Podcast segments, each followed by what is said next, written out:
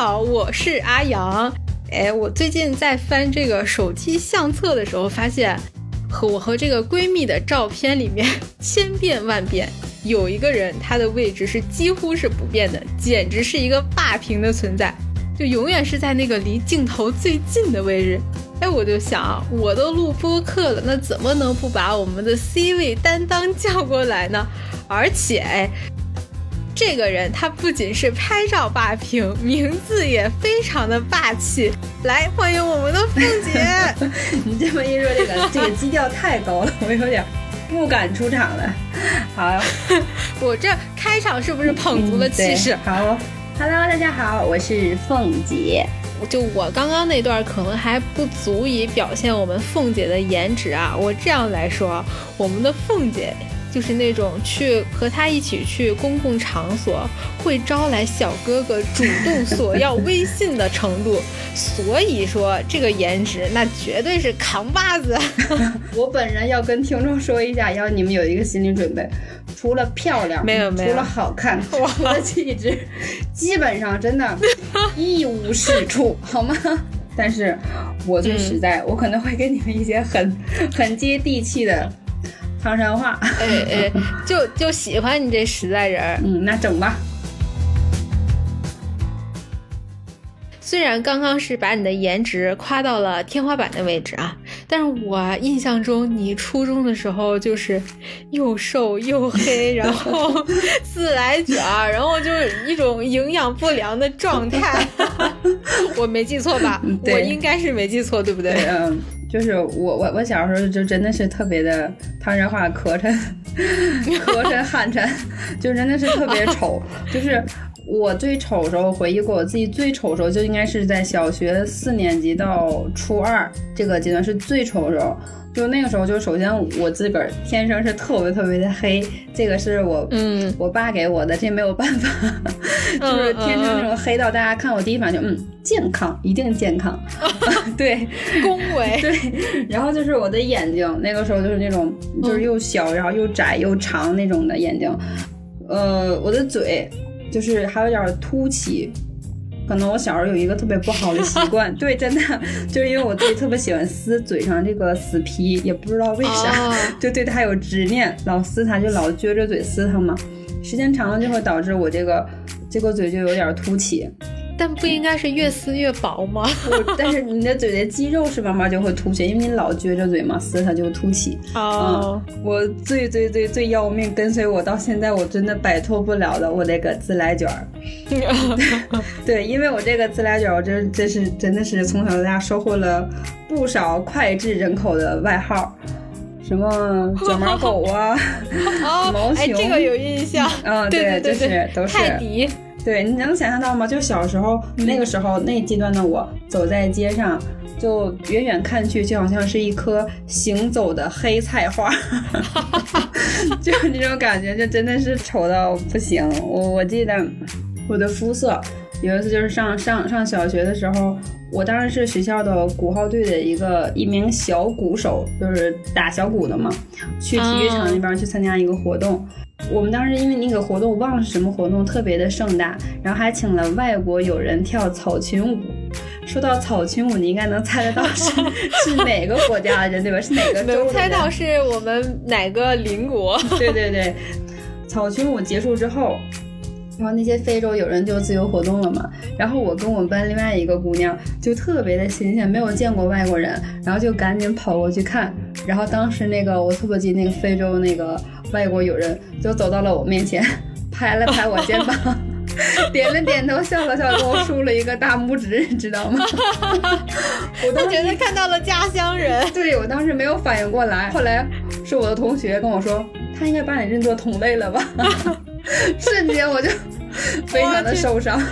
对，他就感觉这肤色应该是我的同伴。那你什么时候觉得自己稍微有点变化了呢？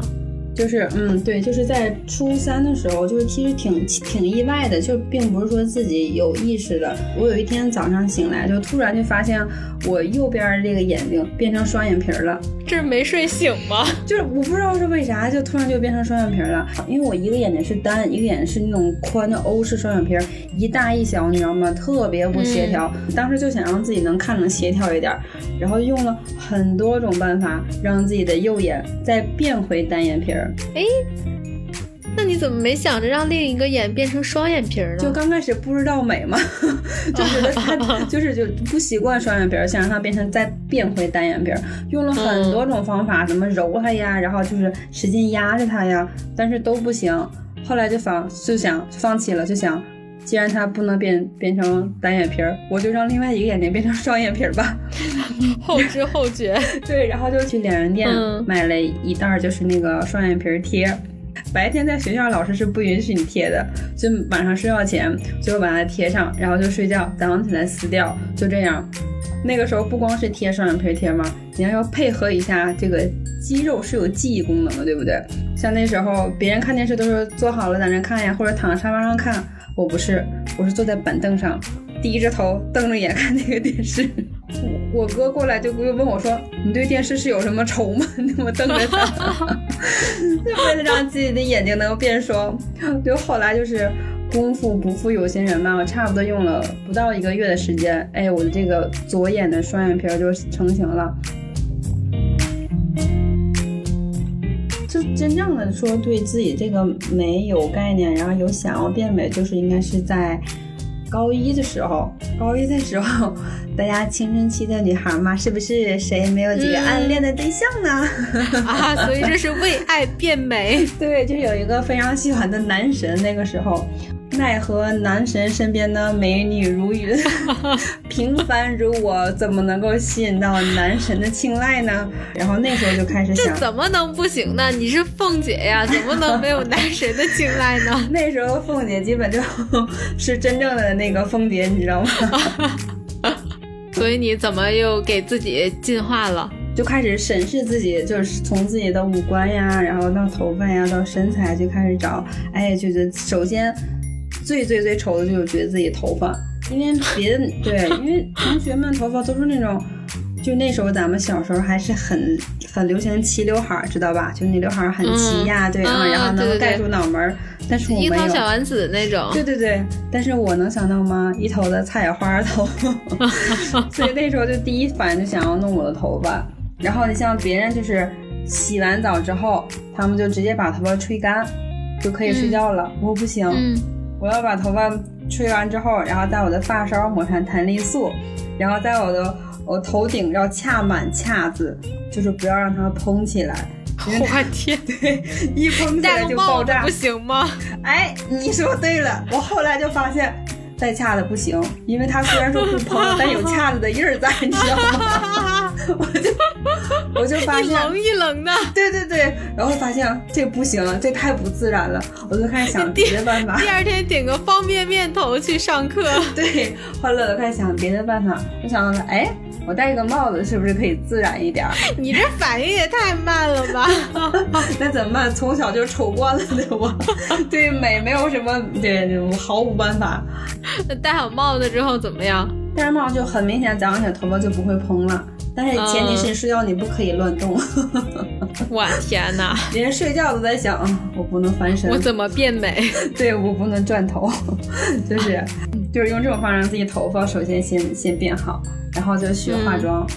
我的化妆技术就是在我自己在有意识要变美开始学画眉毛啊，但是特别早期时候也走过弯路，黑历史。对，杀马特的造型真的是。我的眉毛就是画成那种毛毛虫的，然后我的眼影是那种死亡眼影，都有过。对对对，我有印象。我觉得你大学那个时候的打扮还挺时尚先锋的吧？太客气了，你太善良了，特别超前的那种就。我记得我最雷人的一个造型，因为我当时就是 QQ 空间里面还有照片，我穿了一件就是那种紧身的棕色包臀连衣裙，然后配了一个牛仔的小坎，就是外套，一个牛仔短款外套。然后重点来了，我配了一双紫色的丝袜，以及一双酒红色的恨天高跟鞋，知道吗？你这样穿出去，真的没人怀疑你的职业吗？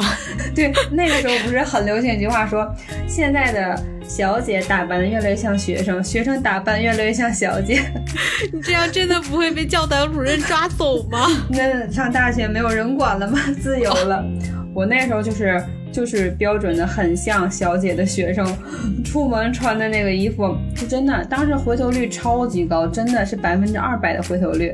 但是当时的我自认为是因为美丽，现在回头看来觉得惨不忍睹，是吗？对哦，现在想想是他们应该是被我的造型雷到才看我。什么时候就觉得自己真正的就是从一个丑小鸭，就是进阶到不敢说白天鹅吧，但就是好看了。就是我在上大学的时候，大2、大3吧，然后就是回来之后，经常会被我的同学，就是初中小学同学质疑是不是整容了。哦，哎，这个我好像也听到过，哎，确实是。对，就是很多人，包括那时候微信不是刚兴起，然后我发朋友圈，每次发自拍照，都会有人在下面给我留言问我说，哎，你是不是整容了？是不是垫了鼻子？然后是不是做了眼睛？然后是不是啊，就是那个下巴，是不是做了下巴？就是很多人都会问我这个问题。然后那时候发现，哎呦，哎，我好像是不是逆袭了？大家觉得我变美了。那你觉得就是你从这个？小时候又瘦又黑又小自来卷儿，到你变美，你觉得这么样一个你形象上的一个转变，对你身边有什么变化吗？或者身边的人对你有什么变化吗？有，就是特别的明显。就是我在自己有了这些变化之后，我明显的能感觉到，就来自方方面面的，就是两个字，就是友善。你这两个字说出来就不那么的友善。对，但这个是真的。其实我在小的时候啊，就是不管是就是在小区里面跟晚班一块玩啊，或者在学校里面跟同学一块玩，我都是特别不起眼那一个。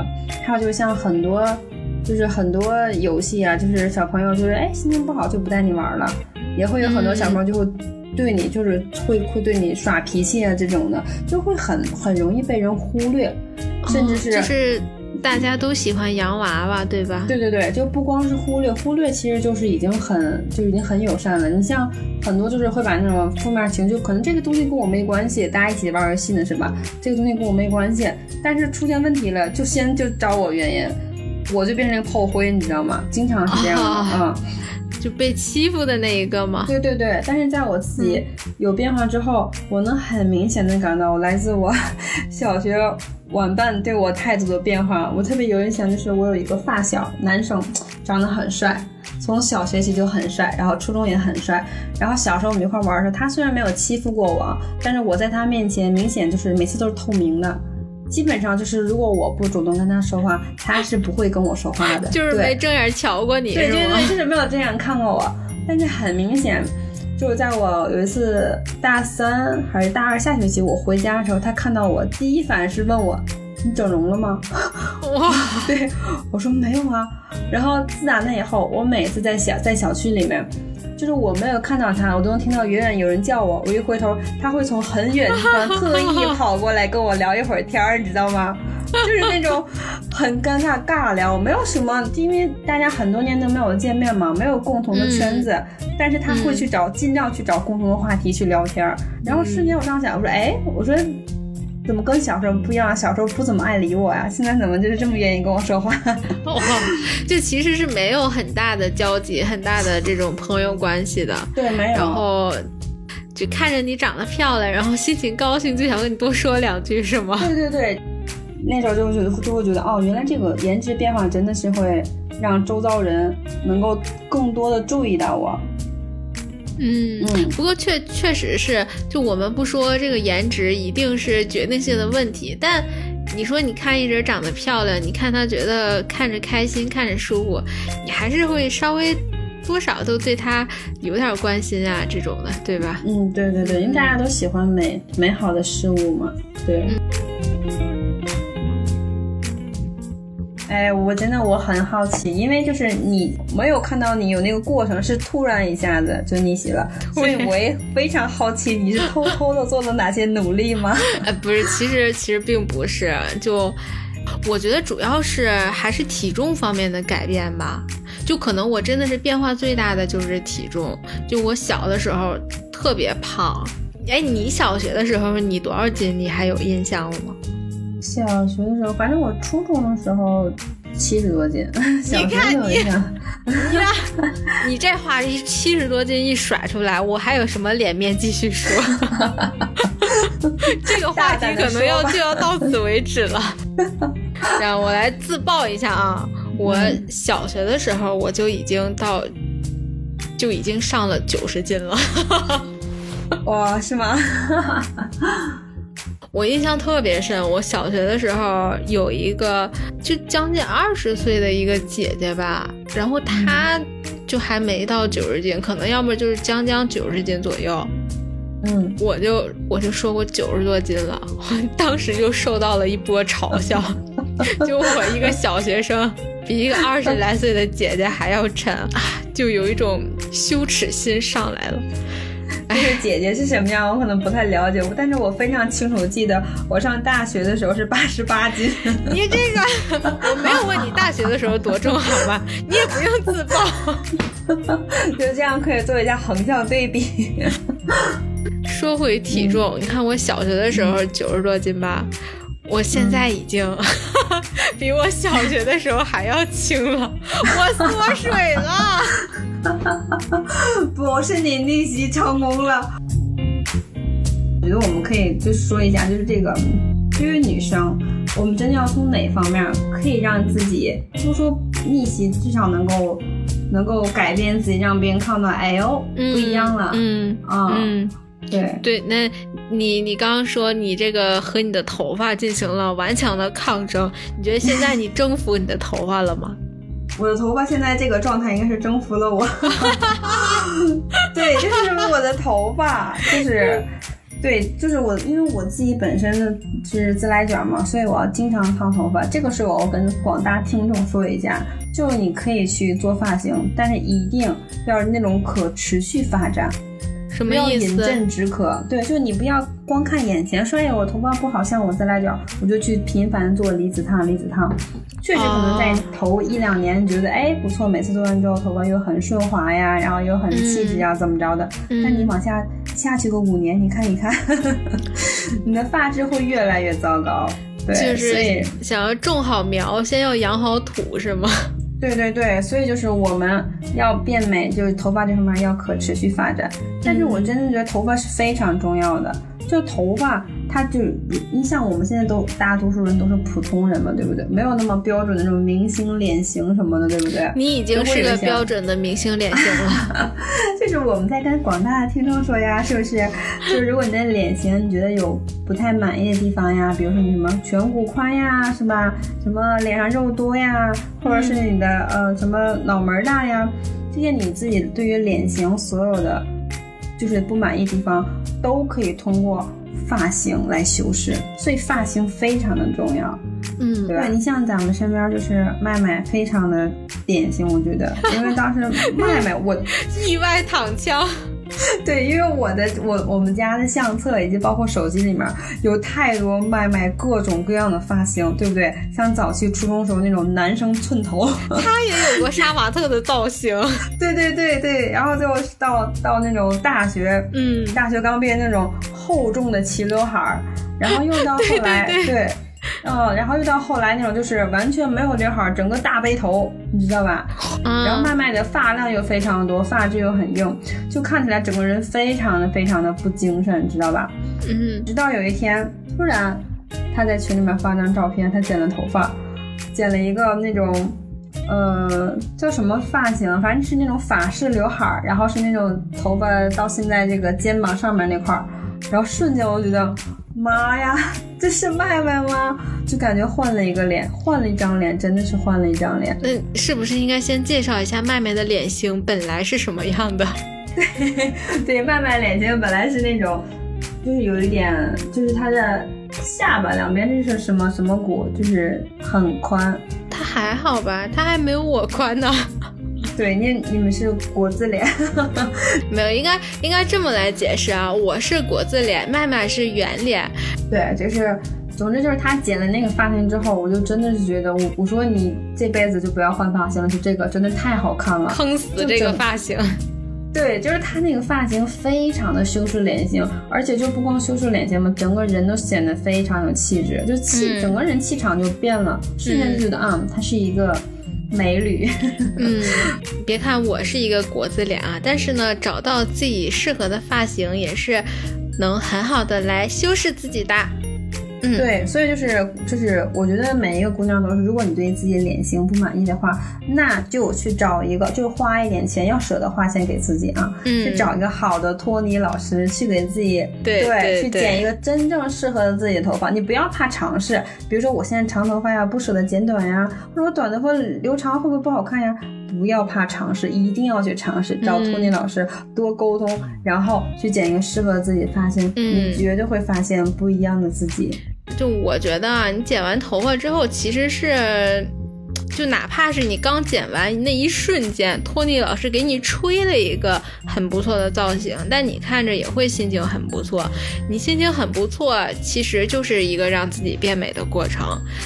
所以我还比较喜欢这样的，而且我觉得女生真的不要每天都做成一个样子，你隔段时间有一个哪怕是一点点的改变，是吧，也会觉得让自己心情舒畅呀，觉得自己看见不一样的自己。所以是发型呢还是很重要的。对，蔡依林一直在告诉我们，看我72变。哇，突然听到这么老的梗，我有点接不下去。对，他们是不是不知道我多大岁数了？他们都知道我多大岁数了，还能不知道你多大岁数吗？不，我要小一点，我要小一点。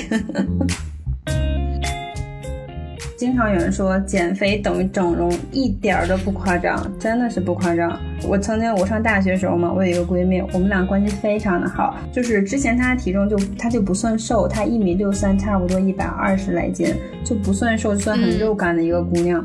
可能是因为谈恋爱谈得非常的顺心吧，心宽体盘嘛。然后就是在我们大学毕业的时候，发音非常的标准。对，虽然看人家文化程度不是很高，但是该说的话是会说的。然后就是他在我们大学毕业过来拍毕业照的时候，我看到时候我惊呆了，你知道吗？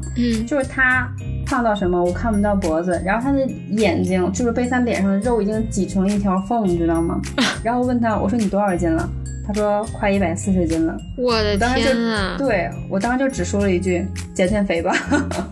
你确定这个朋友还会跟你联系吗？在听完这期节目之后。他应该没有时间听节目吧。哎呦喂，好吧，我是爱你的哦，妍妍，我爱你哦。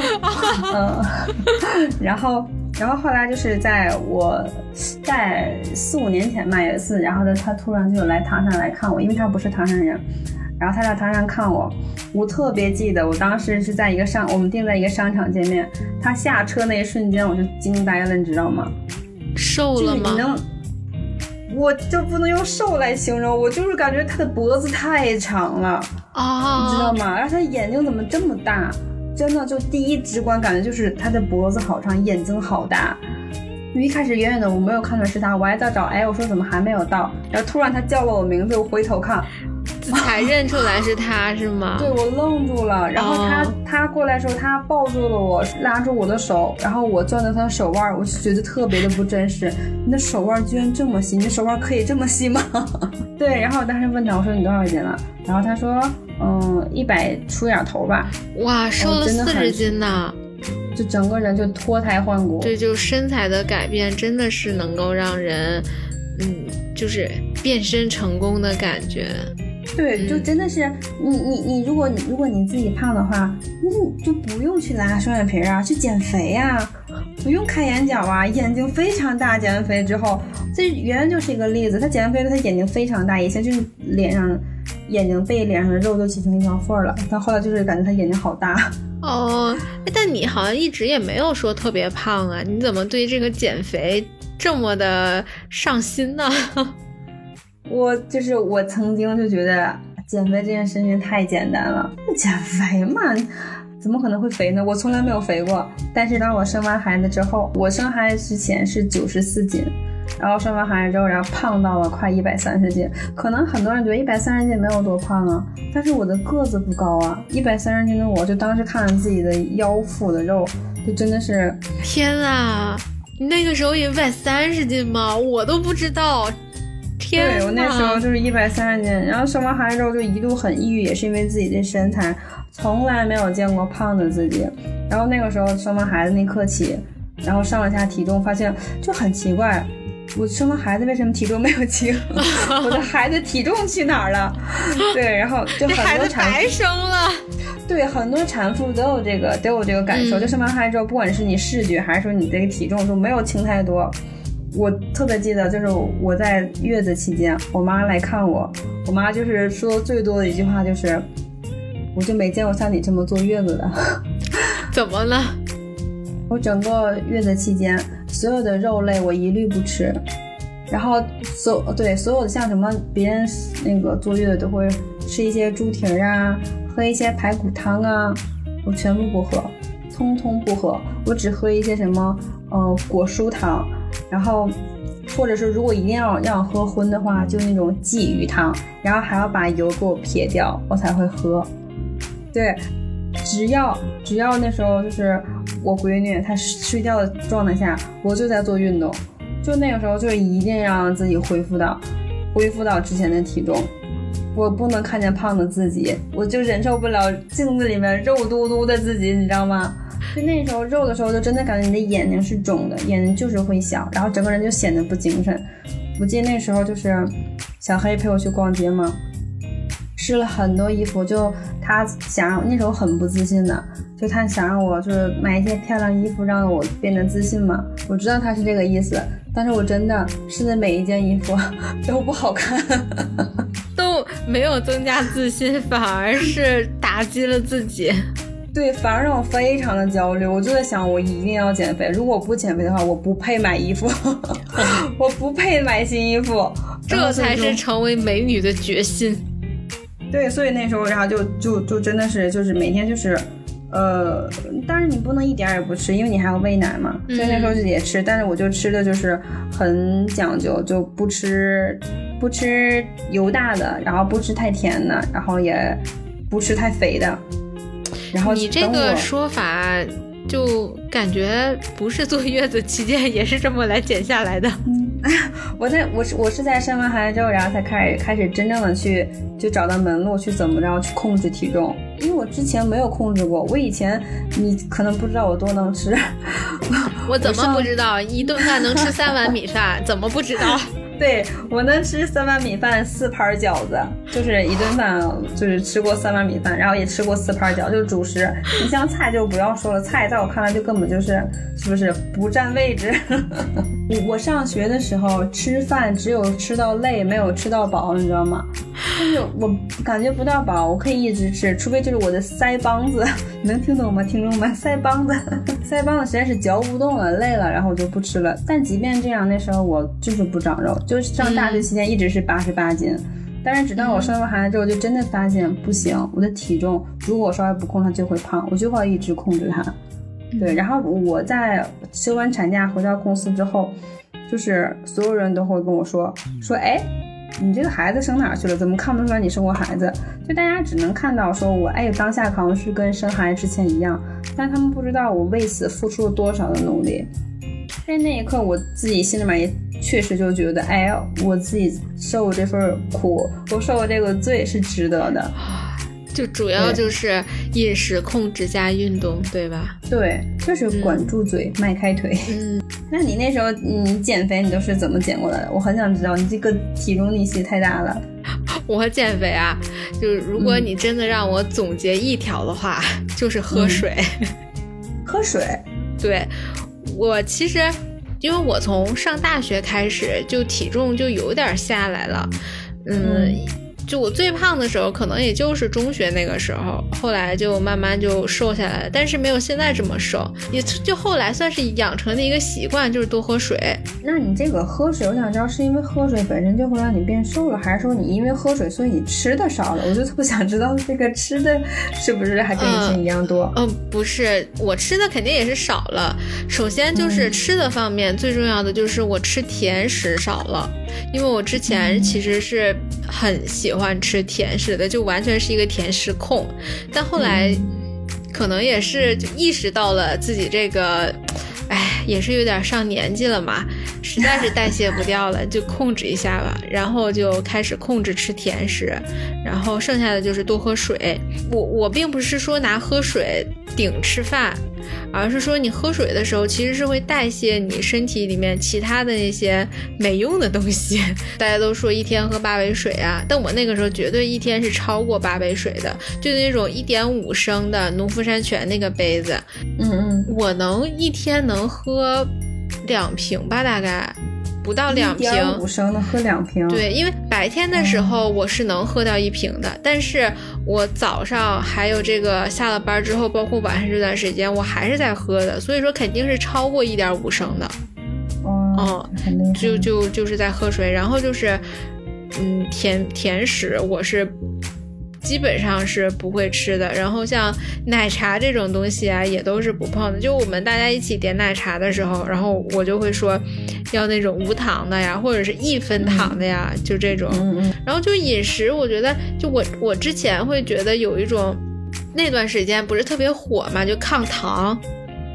然后就因为吃糖嘛，就会影响你皮肤啊，然后什么长皱纹啊、长斑呀，然后还会变胖呀，然后就大家就会说戒糖呀，这种控糖呀。其实这种抗糖也并不是完全的就戒糖，因为你就算戒糖的话，也不能阻止这个糖分在你体内里面的发酵，就是人体它依然还是会有这个糖化的反应的，而且糖并不是对你完全没用的东西，就你人还是需要糖的，需要糖。对，所以说你还是需要一点，我们说那种正能量的糖。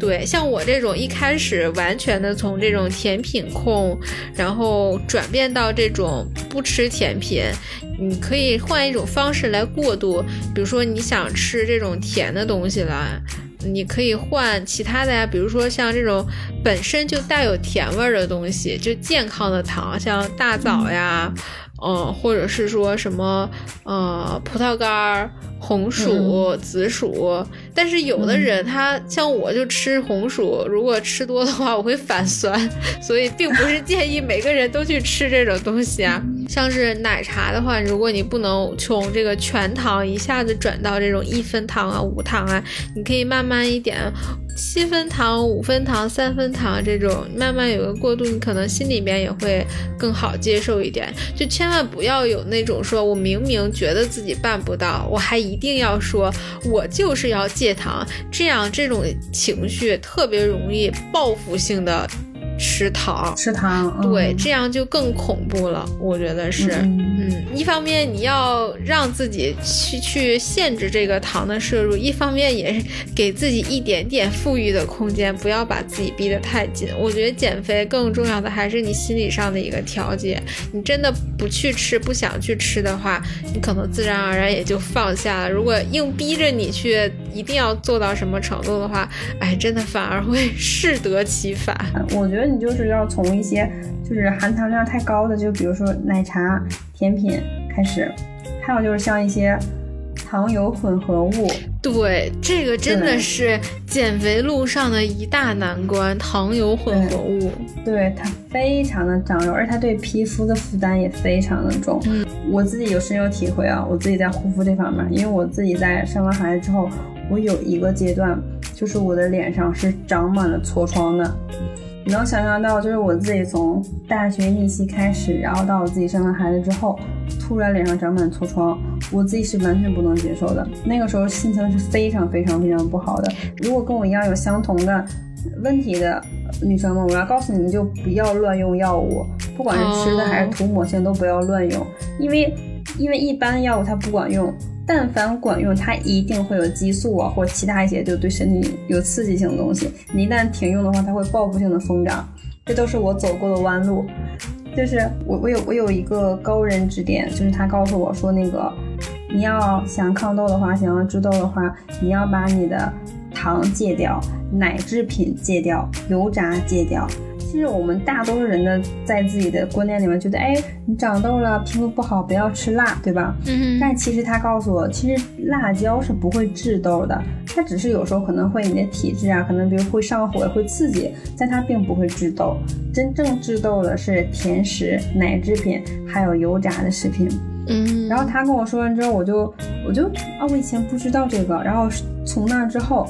因为我本身就是我可能比你幸运，在我本身不是特别爱吃甜食，就是但是像奶茶甜品我是不拒绝的。嗯，自从他告诉我之后，我就彻底就戒了这些东西。嗯，然后从我戒完之后，我的痘痘就真的没有再长过，并且我的皮肤肉眼可见的变好了，是吧？对对，就一坚持了3年，我就真的是我的奶茶，我一年喝不了一杯奶茶。对，我一年喝不了甜品，更是不会碰。然后什么像我以前像您在唐山那边早餐不都会有什么炸饼油条这种的，哎呀吃不了，不会吃，对，我碰都不会碰。对，然后这3年就我皮肤就真的有变好，所以就是每一个姑娘我就真的觉得，如果想要改善的话，管住嘴，不要去吃这些东西，你真的可以看到效果。对，然后对，还有一点我要提醒大家，就是控糖，虽然说我们是要控糖，但是主食还是要吃的，就不吃主食的话，有的时候反而会爆痘呀、经期紊乱呀，就是我们女生嘛，还是会，就算是真的减下来了，很有可能它也只是一个短期的一个临时的现象，很有可能会反弹。对对对，而且就不吃主食，其实人是受不了的，就你还是需要这个能量的供给的。然后对低血糖要远远高于这种高血糖的危害。嗯，对，这个必须要听我们安阳主播的，因为我们是不是专业是什么，对不对？我们作为一个医学界的一个学者，我作为一个乳腺外科的医生来这里普及控糖，对，因为也是非常的专业了。对，因为我自己之前有试过，就如果你真的是完全不吃主食的话，你的代谢会变慢。嗯，对，就很明显表现在，就是我自己本身是一个，这可以说吗？就我每天是不是就是吃喝拉撒是很规律的，但是我在不吃主食那段时间，我可能会2-3天不去厕所。对，就是很明显感觉你的代谢跟不上了。嗯，所以就是一定要吃，你可以把它换成比如说早晨或者中午吃，可以晚上不吃，就是可以自己去适量去控制下来。对对，其实可以去调节的，因为我们说主食就是像我们平时说的这种碳水，它其实真的是你能够为你储存能量的，然后它还能解毒呀，这种就你刚刚说的促进肠道蠕动，这些都是碳水带给你的人体的一个你不可缺少的一部分。嗯，而且我觉得碳水使人快乐呀。对，就我如果说就是我不知道别的地方，就是唐山这边，如果一个礼拜不吃板面，我可能会死。这个板面是你的钟爱我。对对对，我一定要吃板面，就是不吃我会疯掉。对，所以说不要说完全舍弃碳水，就碳水只是在你过量的进食之后才会转变成脂肪。嗯，对，对，你看咱们刚刚说了，咱俩说了到现在，就是我刚刚也说到头发，然后我们又聊到了减肥，还有皮肤，就是除了我们这些就是我们肉眼第一眼可见的东西，其实我觉得就是想要变美除这些东西之外，逆袭，我觉得大家很多人会忽略掉的一个问题啊，就是你的气质、你的仪态这一块。我不知道你生活中有没有见到那种，就是我在自己公司里面经常会见到这样的女孩，就是你看她的五官呀，她的身材还都可以，哎，她在那儿坐着安静办公，你觉得还不错，她站起来一走路完全垮掉。我真的，我跟你说，我见过我们同事是那种穿着包臀的那种裙子，然后一个靴子，然后光着腿走路。外八，晃着胳膊走路，你知道吗？完全垮掉了。对，完全就垮掉了。就因为我，但是我跟他不太熟，如果跟他熟，我一定会跟他说，能好好走路吗？对，就是我们女孩子一定要有气质。就是你如果说你有这个爱好的话，你可以去学习一下舞蹈或者瑜伽。因为我自己。关于自己气质仪态这块的变化，开始就是有变化是从我上大学然后就是学了街舞，学了健美操，那时候就是每天就要跳舞还有以及练健美操，就让我自己的身姿不自觉的就变得挺拔。对，就这个东西对于女孩的益处是很大的。如果说你真的说啊，我很懒，我不喜欢运动，不喜欢跳舞，不喜欢瑜伽这些东西的话，那就要日常就要有，就是自己有意的去控制这东西。比如说你作为一个上班族吧，你坐在那儿的时候，麻烦把你的胸挺起来，把你的肩膀往下压，把你的脖子伸直。哎呀，不自觉的挺了挺背。对，就你不要含胸驼背。我经常看到这个女孩在那儿手握鼠标就含胸驼背，就那样就整个缩成一团。你要自己不自觉的把你的肩膀往下压，感觉你的脖子远离你的肩膀。对，然后把胸挺起来。就因为你自己经常这样有意识的去控制它的话，你的体态自然而然就会变得非常的挺拔，非常的好看。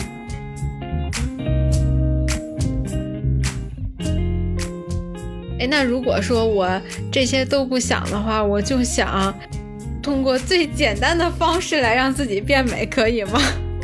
最简单的方式就是化妆吗？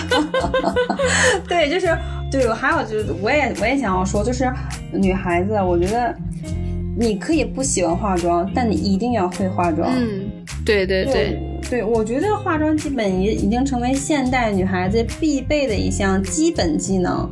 嗯，就这样说可能会有很多不会化妆女孩就可能会打我们两个吧。没有，我觉得就是我们不说化妆它一定是对的，但起码说化妆确实是能给人带来一点改变的。因为我对于化妆，我从高中起接触化妆，到大学因为要参加各种的比赛呀、演出啊，去化那些舞台妆，帮别人化妆，然后到最后工作化那些职业妆，一直到现在。然后我每天都会带妆，就是化妆上班。不是说你化妆是为了给谁看，只是为了我们自己保持一个良好的精神面貌。对的，自己会从 对，是由内往外散发出了一种自信。我观察到你之前也不怎么化妆，但是后来慢慢我也不记得是从什么时候了，我就能看到你经常都会带着淡妆，就很就是明显的感觉人很自然那种，很有气色那种淡妆。就是你在化妆这方面你有没有什么心得？对，你觉得？其实我之前也不喜欢化妆，而且你也知道的，就是手残党嘛，之前都是让你给我化妆。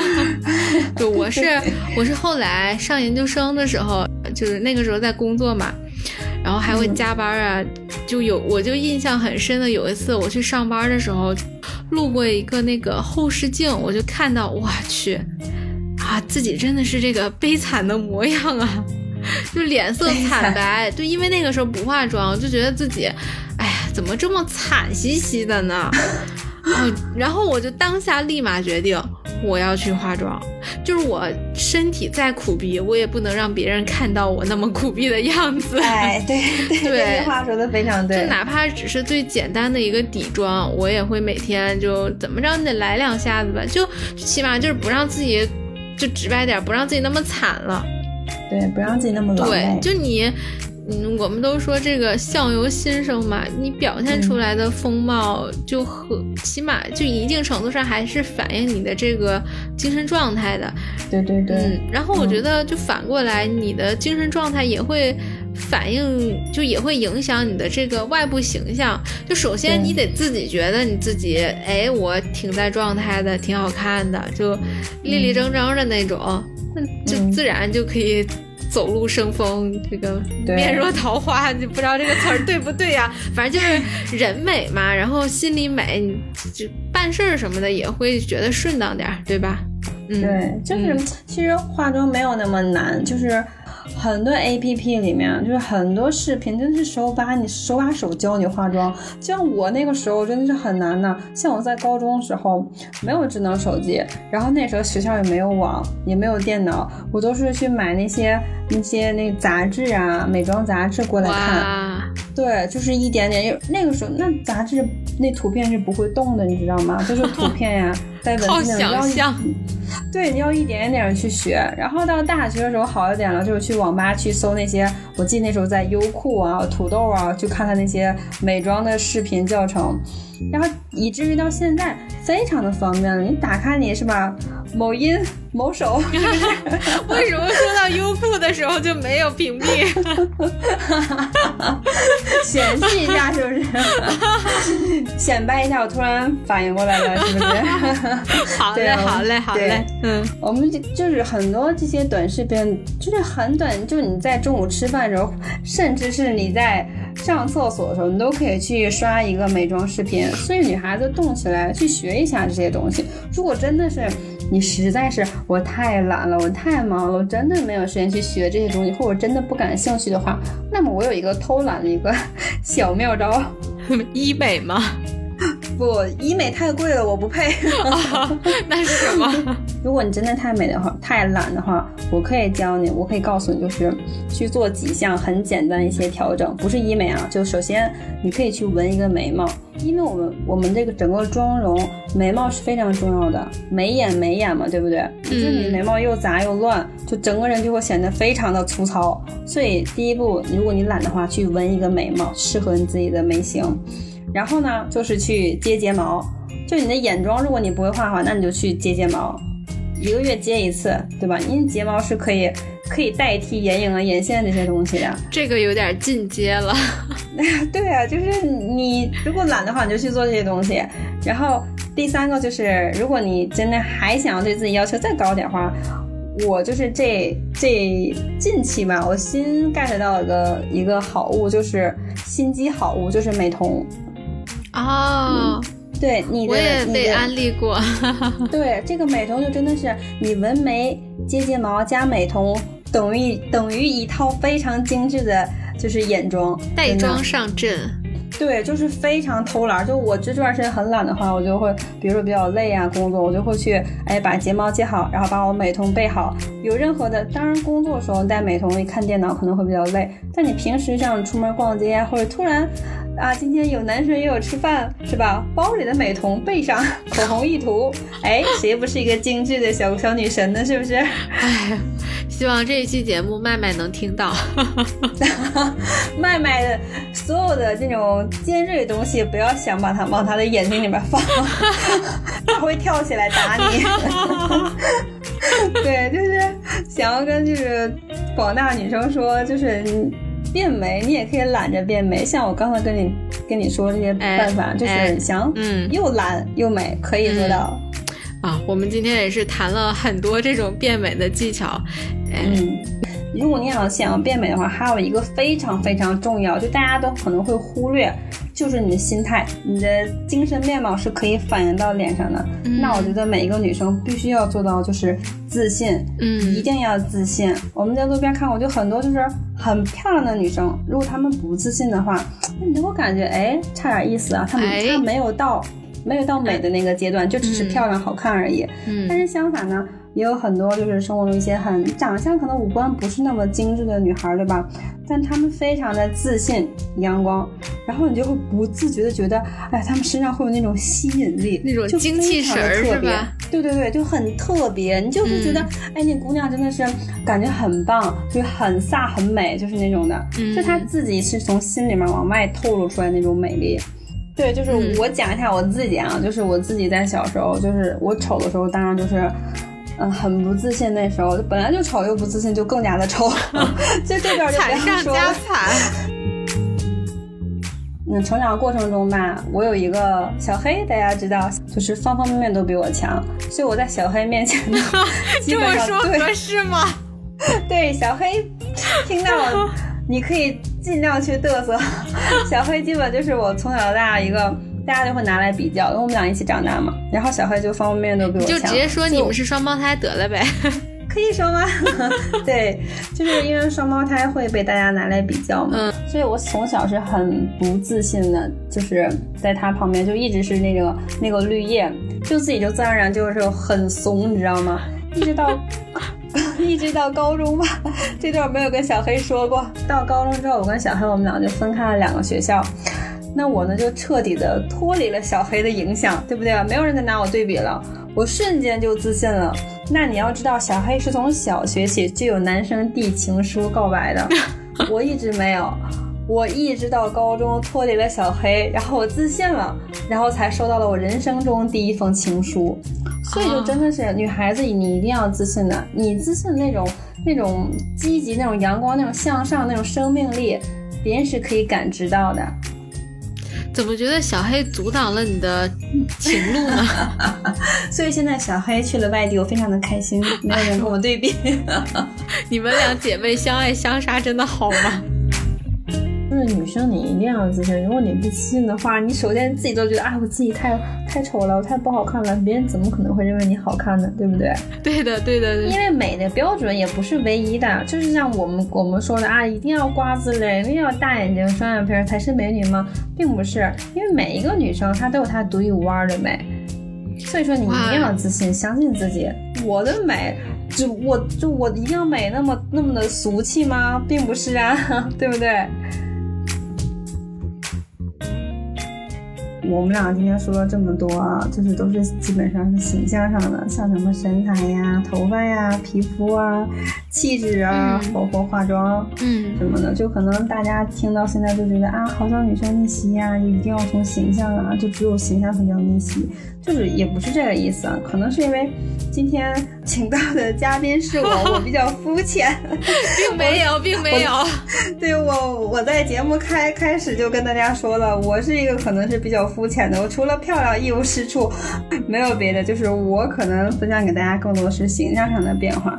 但是其实真正的逆袭，它绝对不仅仅说只是形象变化才叫逆袭，对吧？你比如说你自己是在一个你自己没有名师也没有名校，但是你却能够像是不是考上研究生，然后硕士毕业，对吧？这种逆袭学霸，也是逆袭。我的学历到底要 Q 到什么时候？对，你是标杆吗？哎，好嘞好嘞。虽然我的身高是一个盆地，但我的学历是一个高峰。对，所以就说你这种逆袭它也叫逆袭，对吧？逆袭成学霸，你像你是一个职场小白，是吧？你通过自己的努力，然后变成像我们麦麦这样，是不是？对，精明能干，新时代职场女性，她也是逆袭。对对对，好了，小黑那就不要说了，她就不值一提。对，小黑主要是。对，不想 Q 他了，这是我童年自信的打击自信的噩梦。对，然后呢，就是像我现在，你像比如说，如果说哇，我自己学习可能也没有办法逆袭，然后我的工作也没有办法逆袭，我觉得像生活中，你像很多我们现在，比如我就是一个生活废柴，不要看我自己出门的时候人模狗样，卧室真的是一团乱一团糟。对吧？那我现在就在学习收纳整理，对吧？我想要学着我变成一个在生活上非常精致的女孩，这也是一种逆袭，对不对？对，其实逆袭就是我们说的逆袭，感觉好像很难。其实归根结底吧，底层逻辑就是希望大家变得更好，对吧？对，不要因为我们这期节目，然后你就去容貌焦虑，觉得哎呀，原来他们俩说完之后，这个形象这么重要啊，又会改变生活，改变那个同学对我的看法，怎么办？我改变不了。不要去容貌焦虑，就是我们像我们之前前面说的，每个女孩都有她独一无二的美，你是唯一的，这世界上不可复制的。像我和小黑双胞胎，但是我们两个都是完全不一样，都是不可复制的。你又有什么必要就觉得啊，我这么如此平凡，我跟就是世界上没有我，就是有我没有我一样？不是的，对，就是我们。努力去做最好自己，不负光阴，对吧？好嘞，我觉得这期节目不用我说话了，你已经完全控场了。哎，我觉得社牛是不是说的就是我？对，你才是社牛。对对对，那让我们来结束吧。哎，好嘞好嘞，非常完美的结束。对，让我们每一个女孩把自己活成一束光，自信坦荡，光芒万丈。哎，我突然间想到，哎，如果大家就我们这期节目出来之后，大家对这个变美逆袭这个路上有什么问题呀、意见呢，或者是想法呀，可以来我们的评论区留言呢，或者我们可以把这个逆袭做成一个系列，我们做一个精致 girl 系列怎么样？对对，可以的，因为关于逆袭这方面，我真的有太多话可以讲。我觉得你这个时长是不够我用的。对，我已经感觉了，我已经搂不住你了，已经刹不住车了。但我们已经聊了很久了。确实，如果说有同学对这个感兴趣的话，我们同学可以在评论。对，我们都很年轻，我人家还是一个宝宝。哎，好嘞好嘞，我们还在生长，我没准我还能再窜一窜呢。对，就是有任何的这方面感兴趣的话题都是可以留言的，然后我们可以去详细的去讲，对吧？这个东西可以讲很多。对，我们尽量通过音频的方式来教一堂美妆课。可以的，可以的。好嘞，好嘞，那我们今天就完美的结束啦。打板了，打板了，打板了，下期再见，下期再见。可以了，可以了，结束了，洗洗睡了，洗洗睡了。我是被轰走的。好了，好了。好嘞好嘞，我们下期再见啦，拜拜，拜拜。